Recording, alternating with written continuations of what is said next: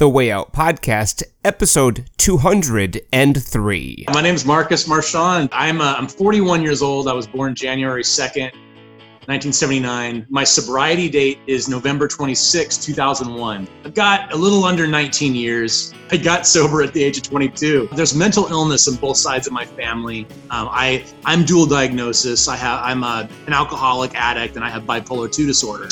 Mm. And I wouldn't find that out until about 2000, 2007, 8. I would find out that I was a dual diagnosed. My biological father, he has bipolar 2 disorder. He also grew up in a dysfunctional household, and my mom's side did as well. Lots of alcoholism, some drug addiction here and there, both sides with a lot of anxiety and depression. That my that marriage between my mother and my biological father was bound to fail. Um, anyways, uh, so it was just my mom and I and my grandmother, my mom's mother. So they were the most important figures in my life. I was surrounded by women. It was me, my mother, and my grandmother, and we it was the three of us against the world. And I and I thought that it was a big game. I thought it was fun, and I was the center of attention. And I I naturally liked it. I liked the attention, and my stepfather came in, and I didn't like it.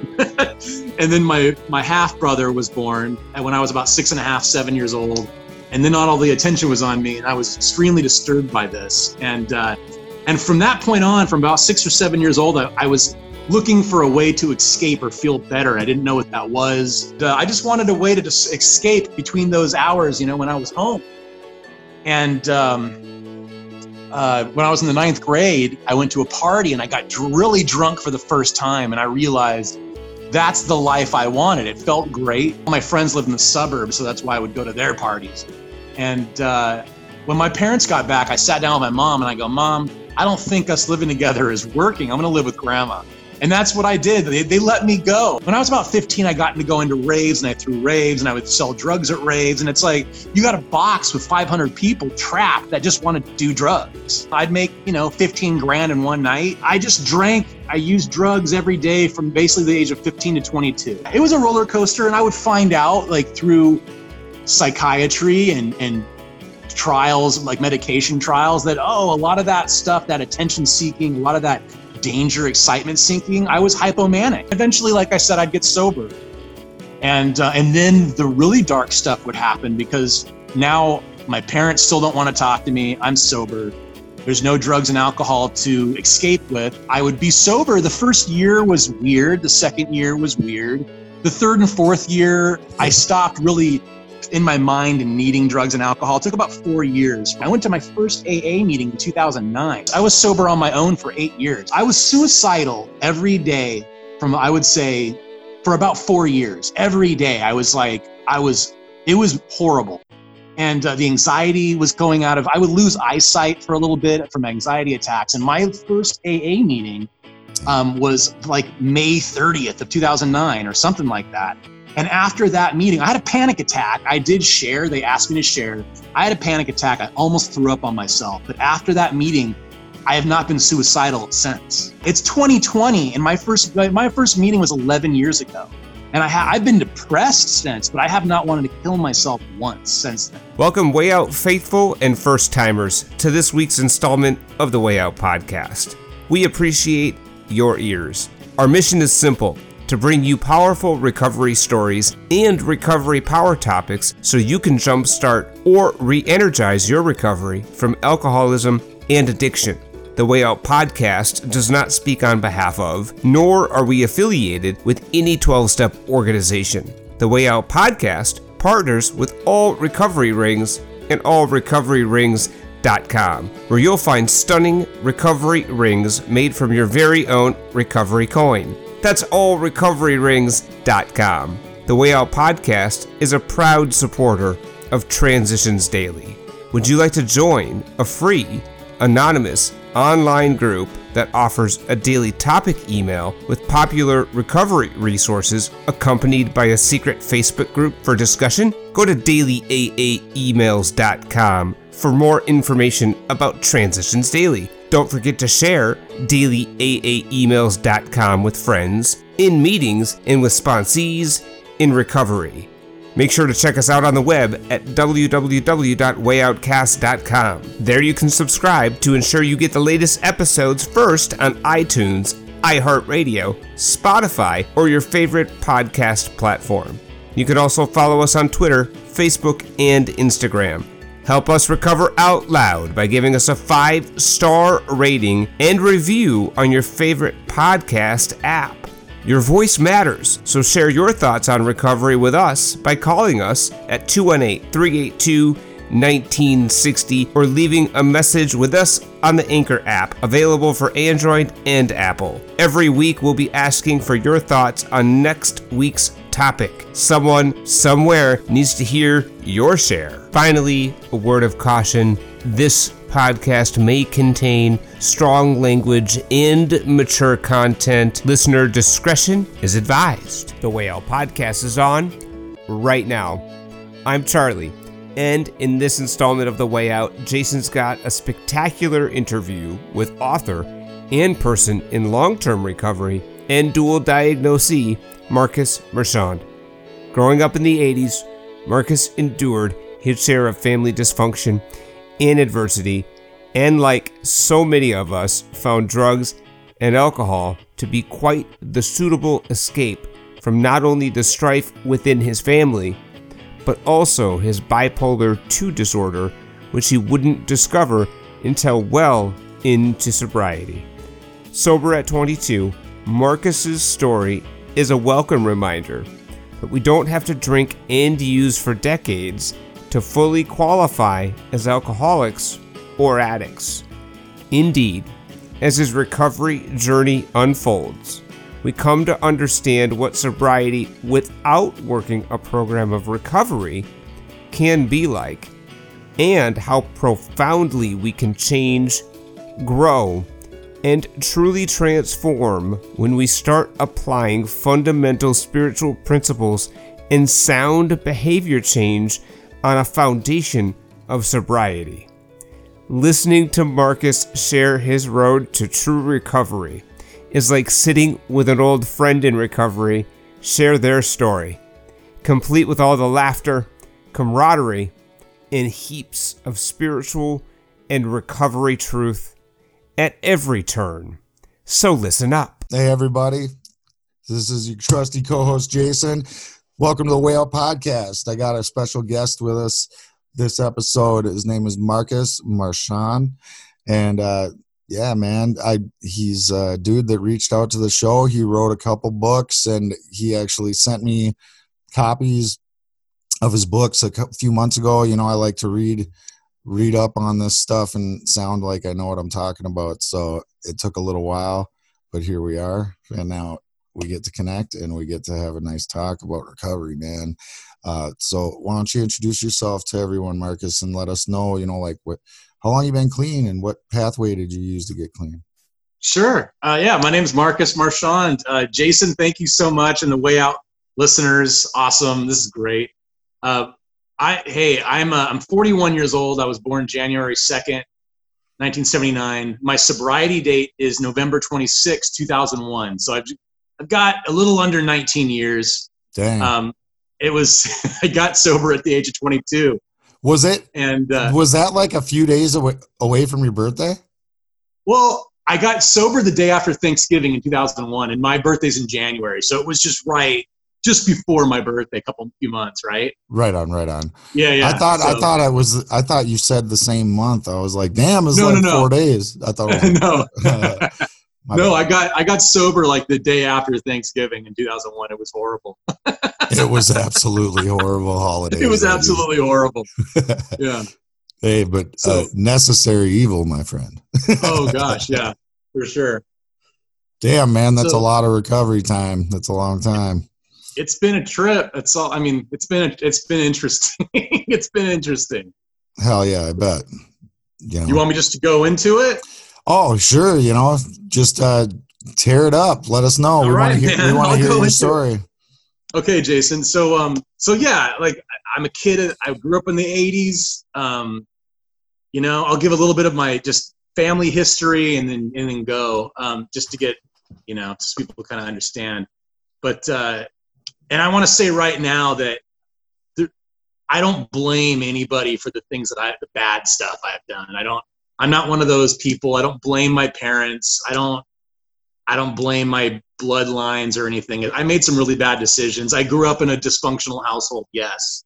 Um, and that's a whole other story, and I'll fit some of it in. But uh, yeah, I grew up 1979, um, single mother.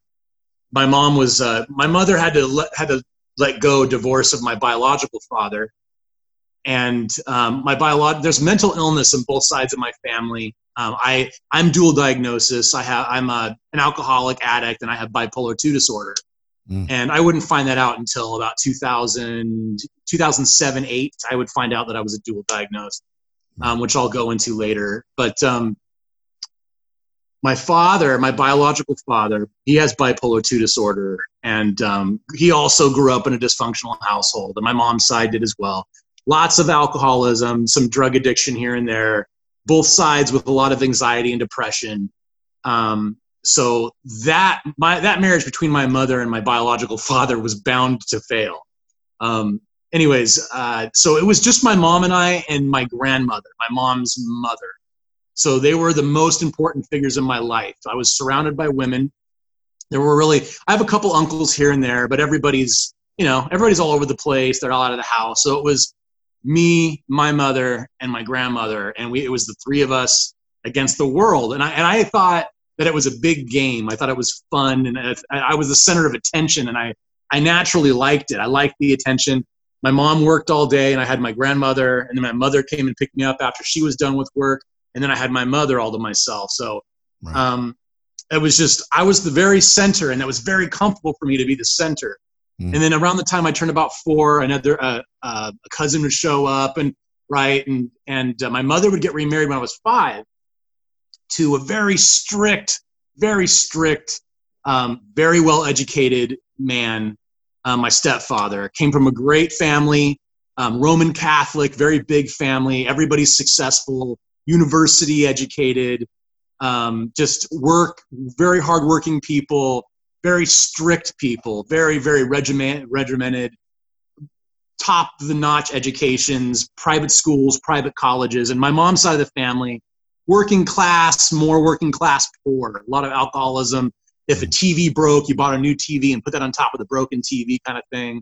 A lot of episodes of hee haw. Um, but it was fun. It was my it was my life. And my stepfather came in, and I didn't like it. and then my my half brother was born when I was about six and a half, seven years old. And then not all the attention was on me, and I was extremely disturbed by this. And uh, and from that point on, from about six or seven years old, I, I was looking for a way to escape or feel better. I didn't know what that was. And I think I would have uh, at family barbecues, I'd sip on families' beers and like wine coolers and whatnot, and I yeah. loved it. I loved I loved the strawberry kiwi wine coolers, and uh, and that was my mom's drink, and she would only drink part of it, and I would chug them. I'd be like eight years old chugging these things. Dude, yeah, Bartles and Jaymes, bro. Yes, Bartles my and mom, Jaymes. My mom, Bartles dude, and same thing. Bartles, I would, I would drink yeah. when she would, especially once she got drunk. You know, she'd leave you know, a quarter of one or something, or even a half of one sitting around. I'd fucking yeah slam half of whatever was in it. And yes. Yes. So that was, you know, it was a good time. I was, you know, I love barbecues and birthday parties. Everybody was having a good time. People were smoking cigarettes and drinking. You know, it was a fun time. Um, things would get more, as I got older, things would get more and more strict. And I hated it. I was grounded all the time. Once junior high started, um, I would start going to private school and my grades would drop. I was a really poor student and I was grounded all the time and uh, which sucked because I was in my story. I was a very popular kid. I was like Zach Morris from Saved by the Bell. Nice. I was very popular. I was very well liked. I was never bullied. I none of that stuff. I always had a pretty girlfriend, or I would hold hands with a pretty girl. Right. And uh, and so life was good. And but when I got home, life was horrible.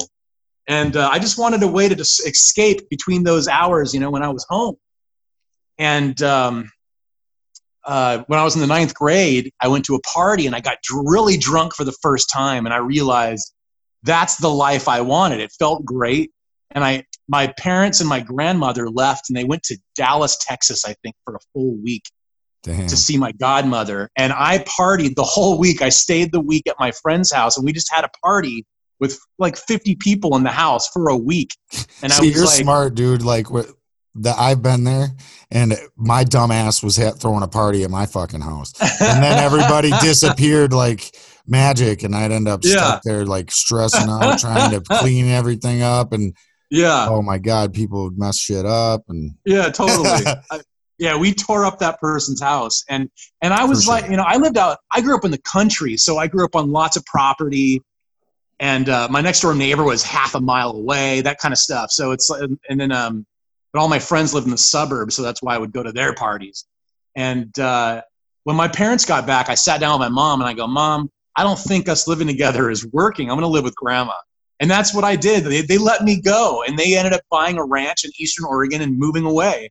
And so I was on my own financially, just ever getting myself to school. I was an adult overnight in the ninth grade and mm-hmm. I had to make money. And I, I grew up pretty spoiled for a while, so I thought I'd never have to work.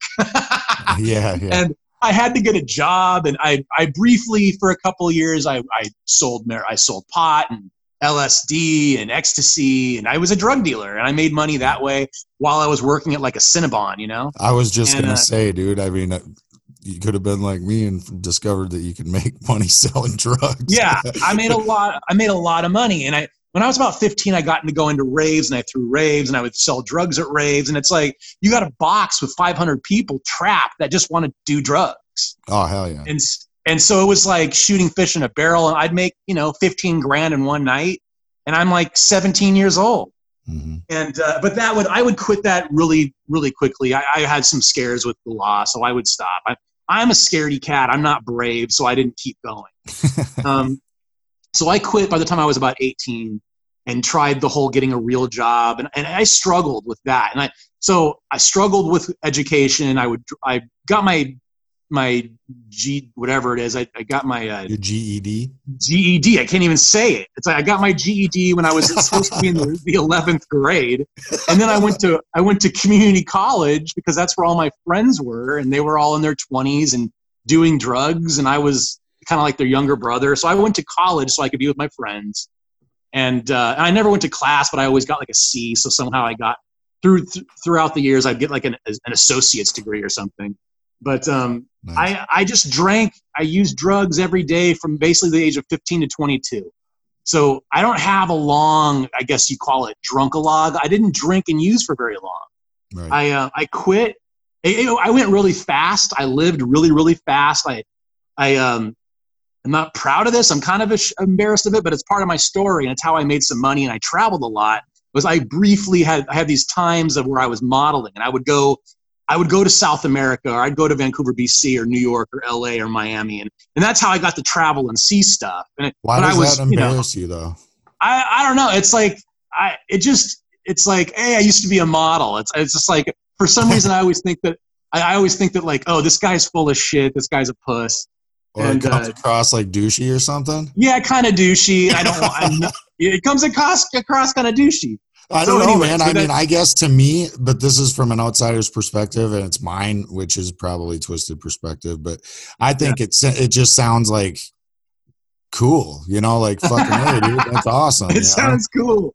Like I mean, you get, was, you get paid to fucking go travel and like yeah for very minimal effort. I'm sure. I yeah. don't know. I don't know. You know yeah, it was. It's that's about right. And it, you know, and the girls were pretty and everything, but it's Hell there yeah. was a lot of others. I saw some strange things that I drank even more over.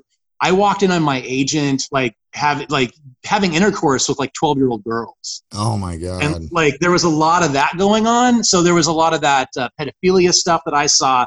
I've ne- I've never been a victim of uh, sexual abuse or anything. So I I, I escaped that, but yeah, um, a lot God, of right, especially yeah, really if you're running with uh, you know somebody like that for a while yeah. knowing they were that way. I remember in your book when you talked about that and that's yeah pretty much yeah. the same same reaction i just had here when you say it you know but i i have a history of sexual abuse so i that kind of freaking makes my skin crawl you know? Yeah.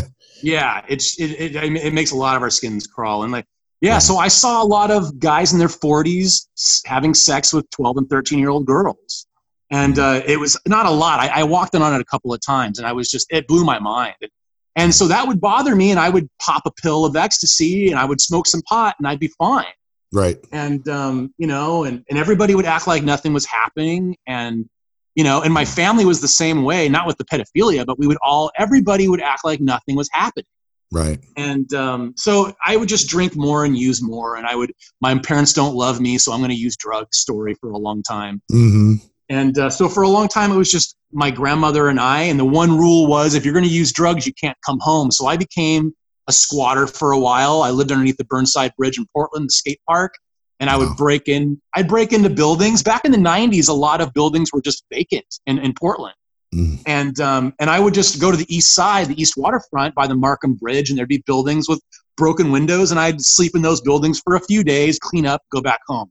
And I did that for like I did that for a while. Like the only rule was be sober at home, and if I couldn't follow it, I couldn't come home. That was the only rule. And I, I in one way or another, I followed it because I just never came home like that Right. but um, but I would continue that behavior off and on, and um, you know, and things would just be. Sometimes it was fun, sometimes it was glamorous, and sometimes I was thirty pounds underweight and sleeping under a bridge. It was all over the place, you know. Definitely. and, sound, it's a roller coaster ride. It was yeah, it was a roller coaster, and I would find out like through psychiatry and and trials like medication trials that oh a lot of that stuff that attention seeking a lot of that danger excitement seeking i was hypomanic Mm. and um, like smoking like drinking and doing ecstasy does not help bipolar 2 disorder no, none of it. and uh, it made it worse for a while and and eventually like i said i'd get sober and uh, and then the really dark stuff would happen because now my parents still don't want to talk to me i'm sober there's no drugs and alcohol to escape with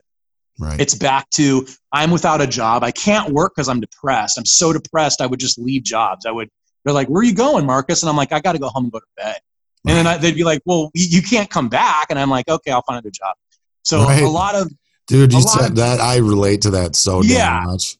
Oh, yeah wow. And it's like a lot of working at Starbucks, a lot of um, the Nordstrom rack, a lot of a lot of retail jobs, places that I could get into really quickly.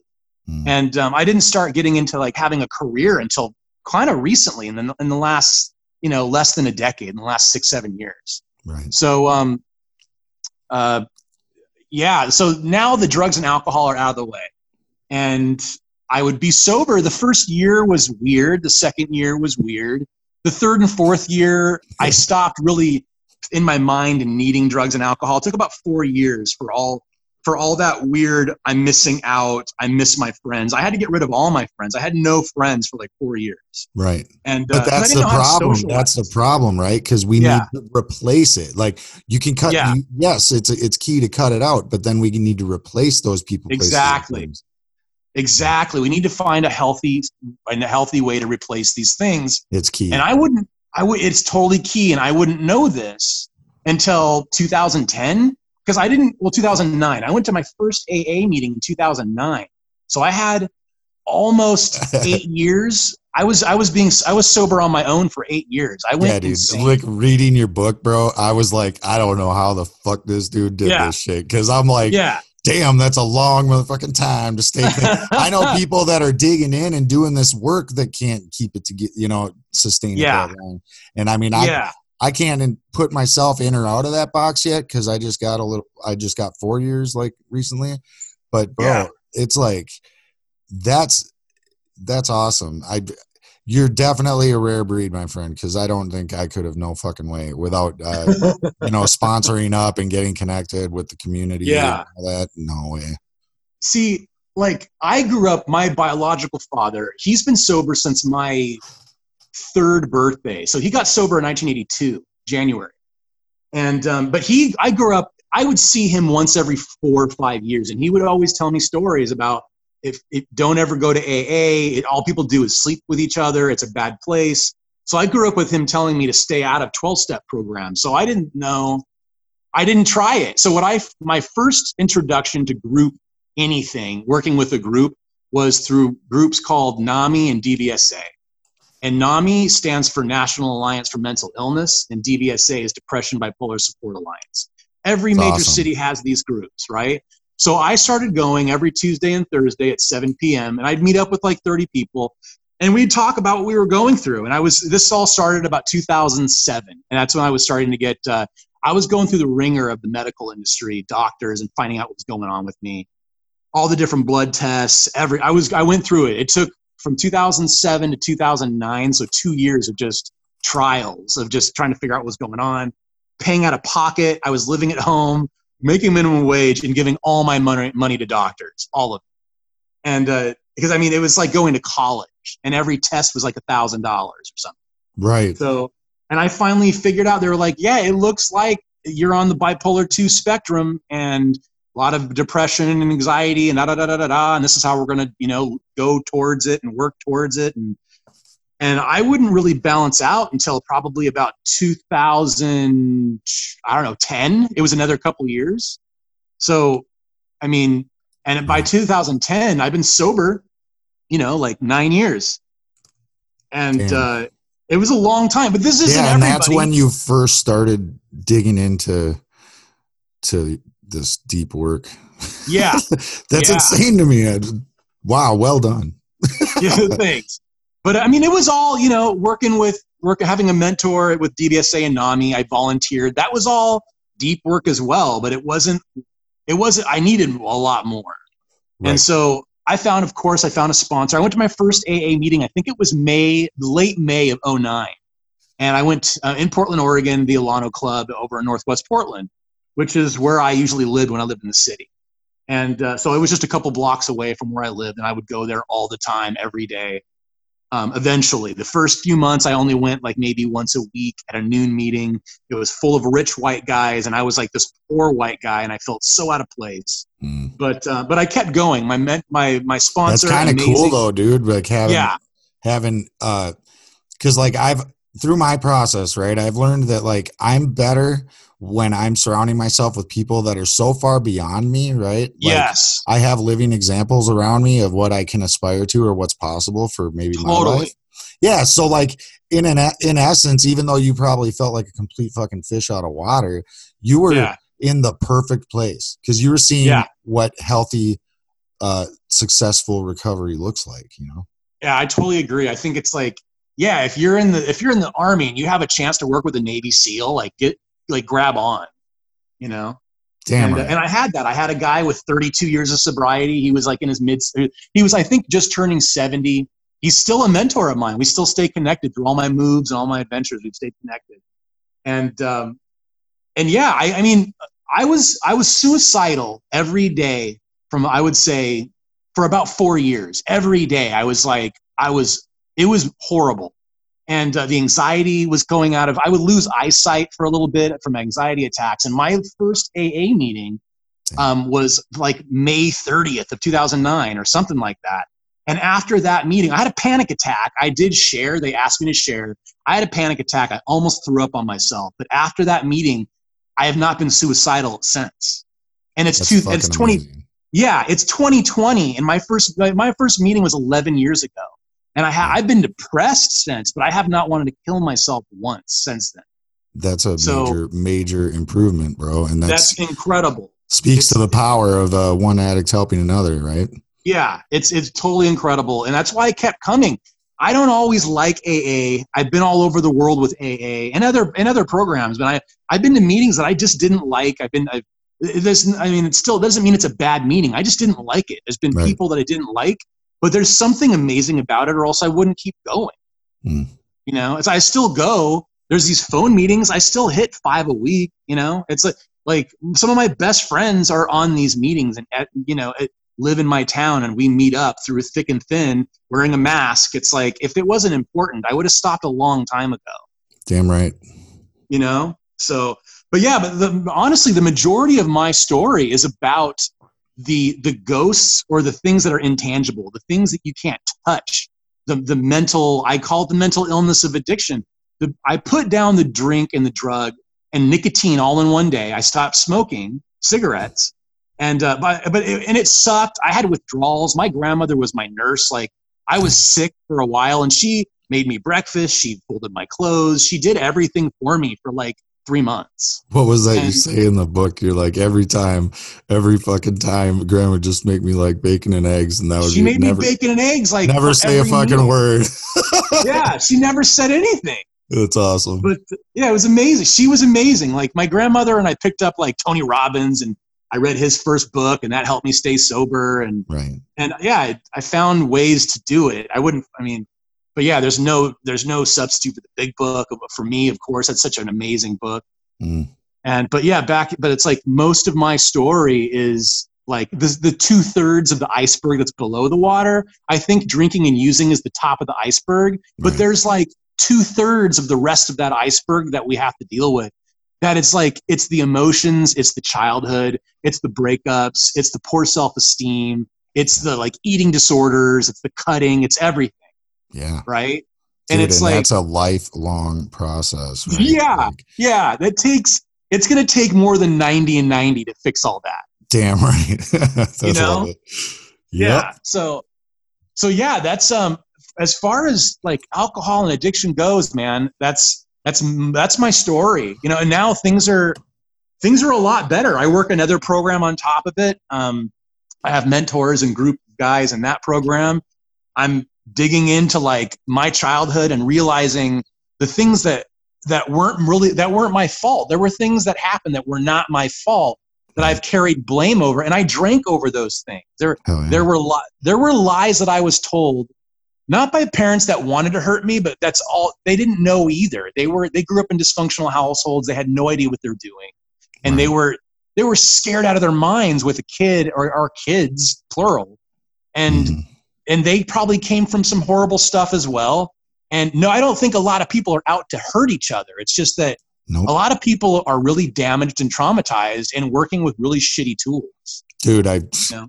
that's so well said i mean truly the older i get and then especially getting into recovery and getting on this mission of self-discovery right and like dude the the further into this stuff and into life i get the more respect and admiration and appreciation i have for my mother even though you know like it was a fucking dysfunctional home Yeah. life and and, Yeah. and uh, growing up and whatnot it's like you said you know it's like she's doing the best she could with the tools that she was given just like Yeah. anybody else you know and we're all flawed people man you know we all are Yeah. totally yeah it's it's very very rare when you meet somebody that came from a came from a healthy environment. It's very Yeah. rare. I i'm For real. finding that they're out there. I've met them. I've dated women that came from healthy environments. I met their families. I spent time with their families. And the reason why we didn't work out was because of me. It's like yeah. I was so like I would be at their family get-togethers and I would go into the bathroom and hide.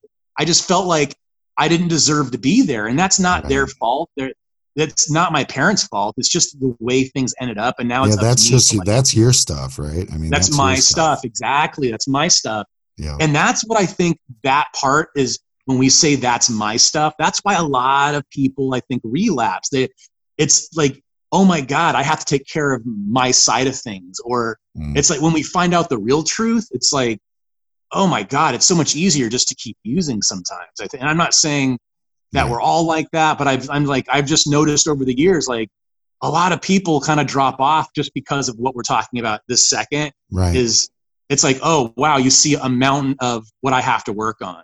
right And it's like, oh my God. but at the same time i think that there's been some freedom that i've uh i've been able to experience from just noticing having this i always say the greatest gift i got in recovery was the gift of self-awareness right because Yeah. my thinking is twisted and when i'm sitting in some twisted line of thinking and you know the old me would lash out in anger rather than you know say that my feelings are hurt or that um, i'm sad or something like that you know uh, and and it's all because that's a survival mechanism right? But like now i i can have enough self-awareness where i can catch myself and i save myself a lot of uh and probably other people a lot of pain i think sometimes by just being able to recognize that like that's my stuff and i don't need to like project that onto another human being. I can talk to people reach out for support you know work through all that shit with other human beings. Obviously i need to do that but um you know, in those kinds of situations, dude, where it's so easy for it to come out sideways at somebody that doesn't, Yeah. they're not deserving of it. And they're probably going to sit there like, what the fuck was that? Because Yeah. they don't know what's going on behind the, you know, feeling behind the feeling. Totally. Yeah. Totally. It 100%. It's crazy shit. I love it. So yeah, when you uh you start when did you start writing your first book? Well, I mean, I wrote writing's been in, in my life for a while. Like I wrote a screen I wrote a screenplay when I was 20 uh, 24 years old. Okay. And I and I sold it, but no, of course nothing happened with it, but I um, I was living with some movie producers in Portland briefly. I lived in their house and they hired me to write them something. I did it and it honestly it was horrible. So nothing ever happened with it, but they they they they bought it from me just because they, you know, all, I went through all the trouble out.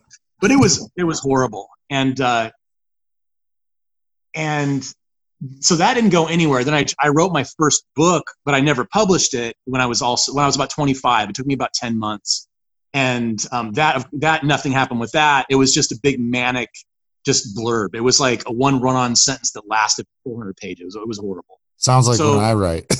yeah, it was bad, dude. It was really bad. And so then I just quit writing for a long time. And then I, in 2018, I got hit by a car. I was riding my bike. I used to work in hotels. I was a concierge before COVID. And um, I was working over in Chinatown here in San Francisco, and I was riding my bike, and I got hit by a taxi cab. And uh, and I got I flipped over the cab, and that whole thing happened. I had to go to the hospital, and I'm fine, but it just it was just shocking. But then I started writing the next day, and I haven't stopped. It's weird. So I uh, I just I wrote I wrote Junk Knowledge in like six weeks. I think I don't know. It was under Damn. a few months. I No wrote yeah. I wrote that book. I wrote Junk Knowledge, and then I wrote The Darkest Chapter, and then I wrote um, my third book. I wrote all those in like a year Wow. and um and I got them all. It took me, I mean, it took another year almost to get like my stuff published. Like uh, Junk Knowledge, the first book, which is basically my story and how I got sober, and then the Darkest Chapter, which is a messy guide to du- dual diagnosis. That focuses on my dual diagnosis and just ways to get help. And there's there's all this information in there. So those like that came out like what April this year, and then my third book came out like last month. oh no shit. So I've just been busy, but yeah, Dude, that's pretty amazing though. It, I guess that just kind of shocked me to hear you say that you wrote all that stuff in like inside of a year. yeah, yeah, and like I'm, I'm finishing my fourth now. I'm like I'm two thirds the way with my. With, these are just rough drafts, though. It's like you can write a rough draft in no time. It's but making it like the copy that I sent you, I'm having it redone by my publisher. Like I was reading through my book and I'm like, oh my god, this sounds horrible. So I had to re. So, but anyways, you got my first edition. yeah. Yeah, no, I, I feel you, dude. But like like I was saying, it's it's still crystal clear, you know, you can still follow the context. I mean, definitely definitely could use some editing, but hey, I, Yeah. I mean, still got mad appreciation for your uh, willingness to share that shit in in such an honest uh, way. You know, really, truth be told, you're pretty. Your candor is very, very, uh, you know, period point blank in a lot of that book. Where, you know, no no apologies, man. You know, you're just you're real, and that might be abrasive, that might be blunt, that might be whatever. But, dude, that was it's it's the kind of shit that you know true honesty right like needs to that's going to come across that way you know what i mean regardless Yeah. of what it is that you say i mean you- you're going to offend somebody no matter what the fuck you say Yeah. anyway. yeah, I So I, I really appreciated it you know that you and i always do appreciate anybody that's willing to step out and put themselves out there in that kind of way that's awesome man Thanks, man. Thanks, Jason. for sure, dude. We need more people doing that, you know. The, the more people that are willing to speak up and recover out loud, you know, the more people. Yeah, I mean they're they're the coming out. You know, you're here. There's people here. There people, more and more people are coming out. I really think that like what I've found is like these podcasts, like when what you're what you're doing, things like, and there's other guys that I've talked to. The I think these podcasts um, are kind of playing a major bridge for more people to come out. hell yeah. But yeah, it's I mean like that's why I've really been reaching out to guys that do what you're doing. And it's not just so I can like I want to be popular. It's just like wow, what a way to get your story out and what- Right. more people to hear like I've had uh, lately the past couple months since like early July, more and more people have been emailing me from the first podcast I did, and like, oh my gosh, I'm going to start talking more at meetings. I, am going to go to more meetings. I, it's like I thought I was insane. I was the only person that was insane. And it's like more more people need to hear that like we're all kind of cuckoo, but we're getting out of it. You know. Isn't that fucked up that far this far in? You thought you were you still get that terminal uniqueness, you know, where you think yeah. you're the only one that's yeah, as yeah. crazy as you are, but every time you tell your fucking story, people are reaching out and you know, it's cool in person, man. I I still think that's a whole nother beast, man. I think it's easier to do this podcast thing than it is to go in front of a room full of people. Oh, yeah. Oh boy. And then and then dude, uh I don't know if you've done it, but try speaking at like uh like a family and uh, type support. Like uh, here, we got like a faith based one called Thrive. I spoke at their meetings before, okay, twice, and dude, they're so much more engaging. You know how like if you give them a chance to ask questions at the end, yeah, in an AA meeting, it's always crickets. Yes, yes. You never have a person ask a fucking question. And yeah. But you go to like one of those and speak, dude, and you, you gotta you're getting nailed with some questions, bro. Okay. That are, that are hard, and you're sitting there like, uh, like I, you can, you could cut the tension with a knife. You can feel the energy and the pain in the yeah. room, and you don't want to like hurt or cause any more insult to injury. I guess you know what I mean. Sure. I so it's it's like doing this, bro. Is like, hey, I don't even have to know you personally, dude, to know that you know we're brothers and we got this common bond, right? That we're on this sure. of self discovery and personal growth and dude, just like a spiritual quest and shit. And like we can connect, we can connect on that immediately. And it's like for me, it's just me and you, and we're having a good talk about recovery. I'm not mm-hmm. thinking about all the fuckers out there that are listening to this right now, you know? You're right. Not.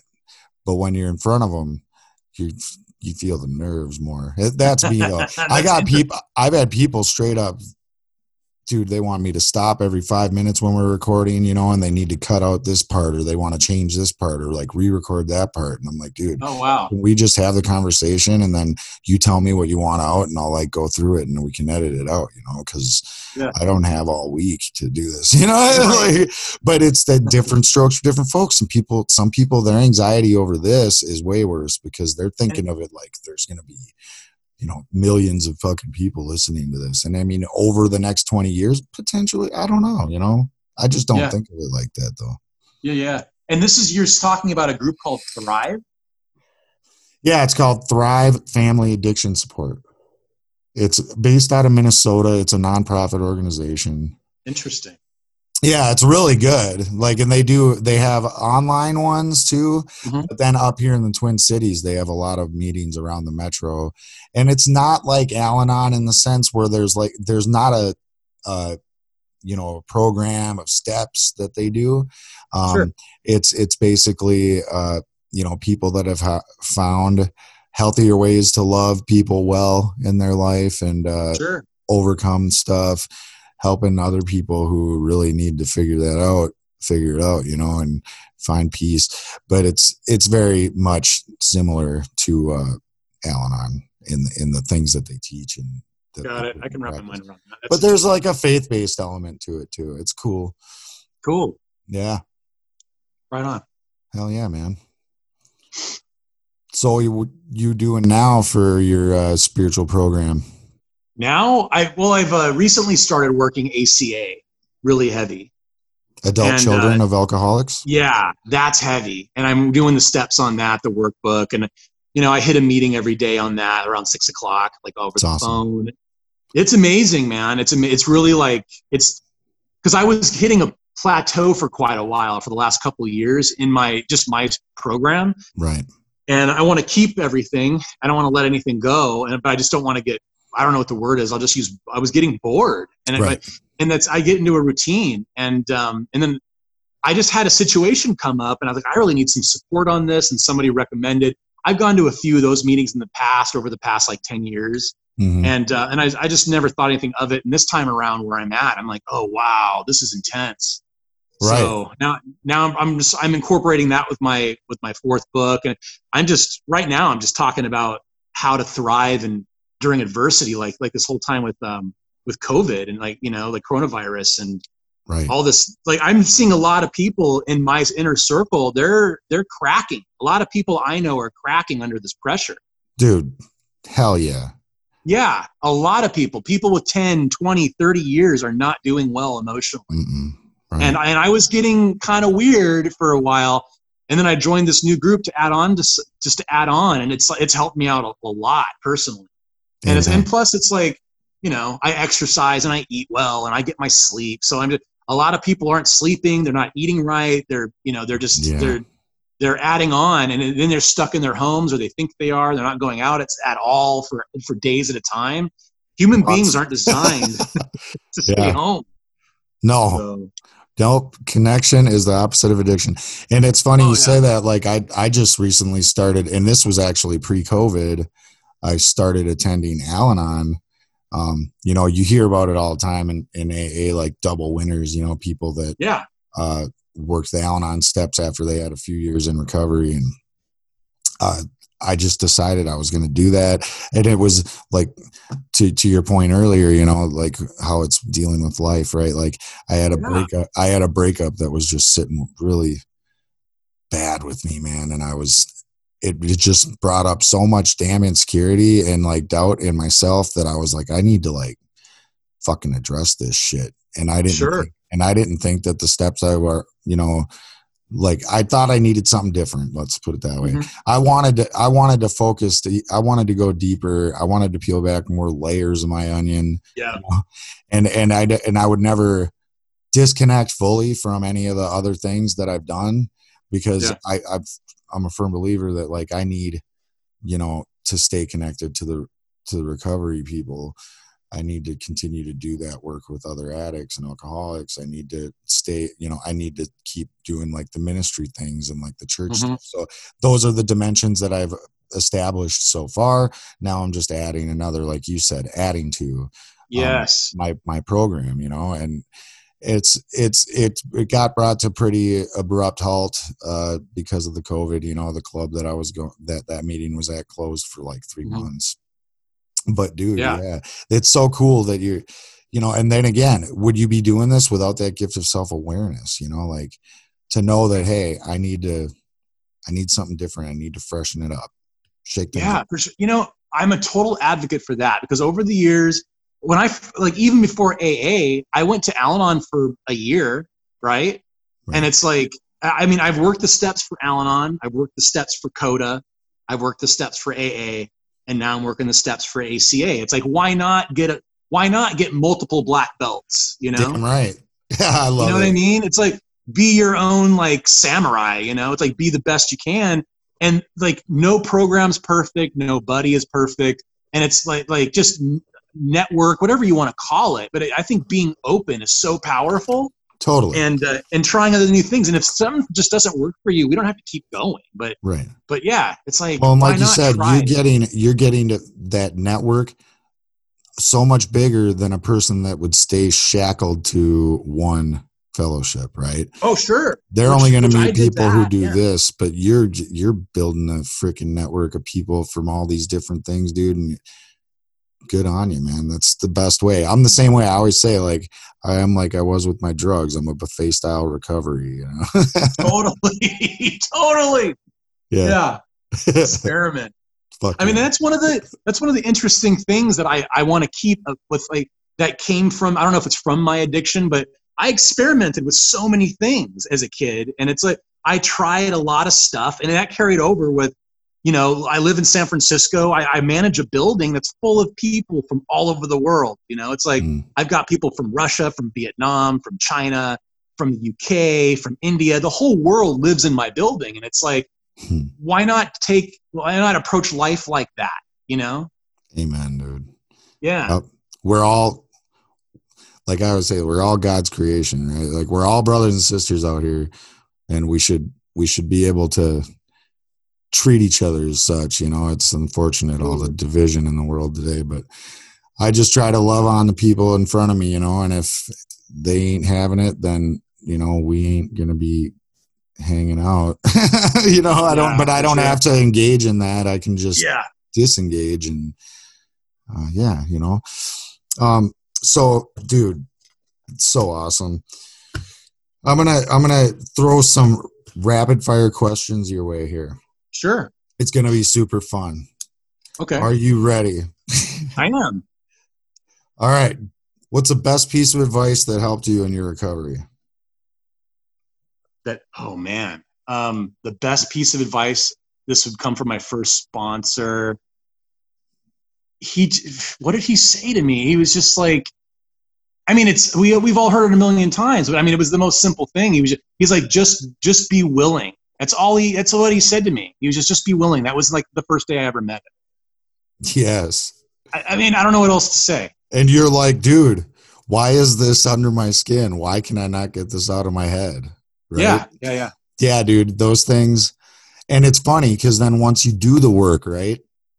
And and you've stepped through, you know, through fear uh, enough times and experienced the benefits of that where you know you could you could see that on the wall now or you Yeah. could read it or like you know how you'll see the things that say the how how honesty open mindedness willingness and maybe you look at that word willingness and think of what he, when he told you. Yeah. Well, Now Well, it's I got a deep personal significance to you. But at that time, you were like, Yeah. why is this fucking in my head? It just yeah. shake it. What I learned is that like the boogeyman and fear, the, the boogeyman is a coward.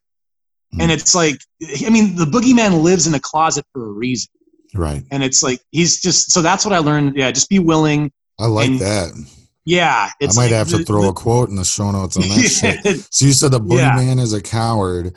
There's Yeah. the boogeyman lives in a closet for a reason. Wow. it's true. That's heavy shit. For real. Yeah. I love it, dude. All right. Uh next question. A book recommendation, something that uh really, really helped you a lot in your recovery. oh man. Just, just recently, just recently, I just finished, uh, Can't Hurt Me by David Goggins, the Navy SEAL. Can't hurt me. Yeah, he's on Joe Rogan a lot. He's the he's considered like the most like badass guy. He's the one that he ran 100 miles with no training. He's amazing. Wow. Yeah, he's amazing. Like listen to David Goggins. That guy's amazing. I'm gonna have to, and I can Yeah. look and I can look up some of those podcasts, and I'll probably get Oh, to yeah, listen to the dude. dude. talk for like, Like- 12 hours or something. Yeah, da- like daily. Like he'll just be running and just jogging in the desert, and he's just like, "Stay hard." dude. Okay, this is off topic, but it's hilarious. This I seen a meme the other day that was like, uh, you know, you know the Batman and Robin memes where Batman's smacking Robin, and it's got like, Yes. bubbles.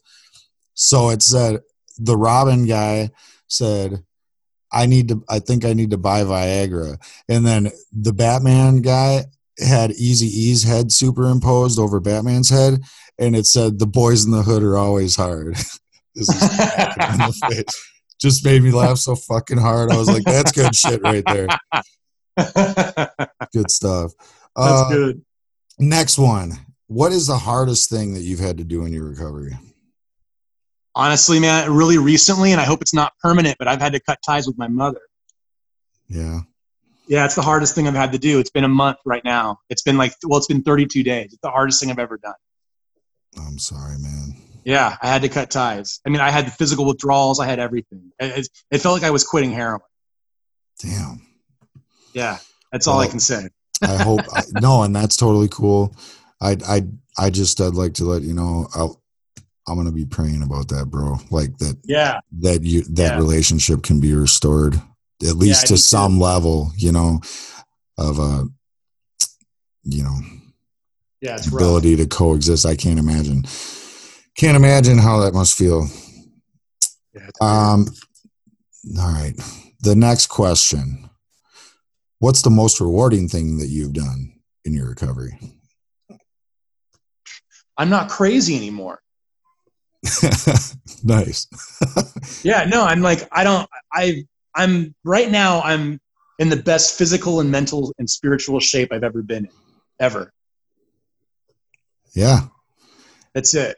So, really, that's a collective, like all Yeah. the work, the All perseverance, essentially. Yeah, Um, without that, you wouldn't be where you are today. And yeah, I'm sure there's many times of you know, along the road where it was overwhelming or the insecurities are screaming, I can't do it, I, fuck it. You know, you want to just say fuck it, right? Yeah. Like, what's the up. point? What's the point? That's the point. Yeah, but then you pushed through, man, and and now you're like reaping the rewards, right? Yeah. Hell yeah, dude. That's awesome. Okay, next one. Do you got a song that you think symbolizes your recovery? I would say Protection by Massive Attack. Oh, dude. That's such a good song. I fucking I know. love that is song. my song. That has been my anthem since I was 19. That is awesome, man. I just got goosebumps when you said that. But that's Yeah. a that's my stuff because I love Massive Attack. Yeah. Yeah. hell yeah, hell yeah. Straight up, dude. Uh, all right, next one. Recovery resources that you would like to recommend to the listeners. Gosh. Um, well, I mean, there's so many different things. I mean, I, I mean, of course, AA. I mean, if you're just Googling things, let's say, I mean, like I would look up if you're dealing with severe depression or anything like that on top of what you're going, like on top of like sobriety, I would look up depression bipolar, depression bipolar support alliance. I'd look up NAMI and that's spelled M-A-M, N-A-M-I. Um, I mean, for me, what's sky I, mean what's skyrocketed my recovery right now is adult children's about uh, ACA adult children alcoholics. Um, Right. Yeah, that's and then also like writing, journaling. Write how you're feeling. Write it down. Right. Just just write it down. If, if it's just a word and you can't spell the words right, just write it down. Hell yeah. You know what you meant. Yeah, you know what you meant. Write it Right. down. It's so important. So you said DBSA, NAMI, Yeah. ACA, AA, and journal Yeah. and writing. Yeah, Awesome, awesome. Those are great suggestions. And I really like that you brought up DBSA. I honestly don't think that almost uh at least out of my interviews, I'm sure plenty of people have uh yeah, there's a whole lot of episodes of this show that I'm not on. So, and I'm not going to sit here and act like I've listened to every episode of our show. I haven't listened Got to every it. episode of our show. But I don't I've never had anybody uh you know ref- do that as one of their recommendations. Uh, NAMI is another one. Great, great resource that uh, Yeah. I've only had a couple people Yeah, really dude, and mention it. in my uh in my book the, the darkest chapter i have a chapter just on like just on this like who to call email addresses Awesome. I, it's Yeah. awesome And I your wish I had books, your books will be uh, in the show notes as well. So I know we got junk knowledge. We got the darkest chapter. What's the uh, name of your other book? oh my third my third book i mean it's not really it's not recovery related but Oh, yeah it's not recovery related It- just the just the first two Okay, cool. Right on. yeah No and I'll, i can i can email you links to those Yeah, you know it's funny. That would be helpful because Yeah. generally I I just like I'll do like Amazon searches and shit. Like I'll yeah I when I write up the show notes for for post production to send to Charles, I always like sit and I'll I'll find that shit online and I get Sure. the link I'll- and I get the I'll clickable link so I can put it in the show notes to make it easier for the listeners. But sure if you want to do that to make my life easier, then Yeah, you're of course, best man. friend. I know- you're my best dude. friend. yeah i get it dude i get it dude it's been an awesome and a pleasure finally getting to connect with you dude um Yeah. Definitely want you to know you got a friend in me brother and thanks so much for reaching out to us and You sharing got it jason this has been a blast man Cool. all right dude well with that guys we're gonna take off i hope everybody has a blessed week ahead and take care Thank you for being a part of The Way Out. We appreciate your ears. We're sharing powerful recovery stories and recovery power topics every week, so keep listening up. If you would like to reach out to the show, you can visit us on the web at wayoutcast.com. That's wayoutcast, all one word, dot com. There you can subscribe to the Way Out podcast on all of the major podcast aggregators, such as iTunes, Castbox, Stitcher, TuneIn, Podbean, Overcast, and more. Or simply drop your hosts a friendly email at share at wayoutcast.com. If you or someone you know would like to be a guest on the show, contact us at share at wayoutcast.com. See you next time, and remember if you don't change, your sobriety date will.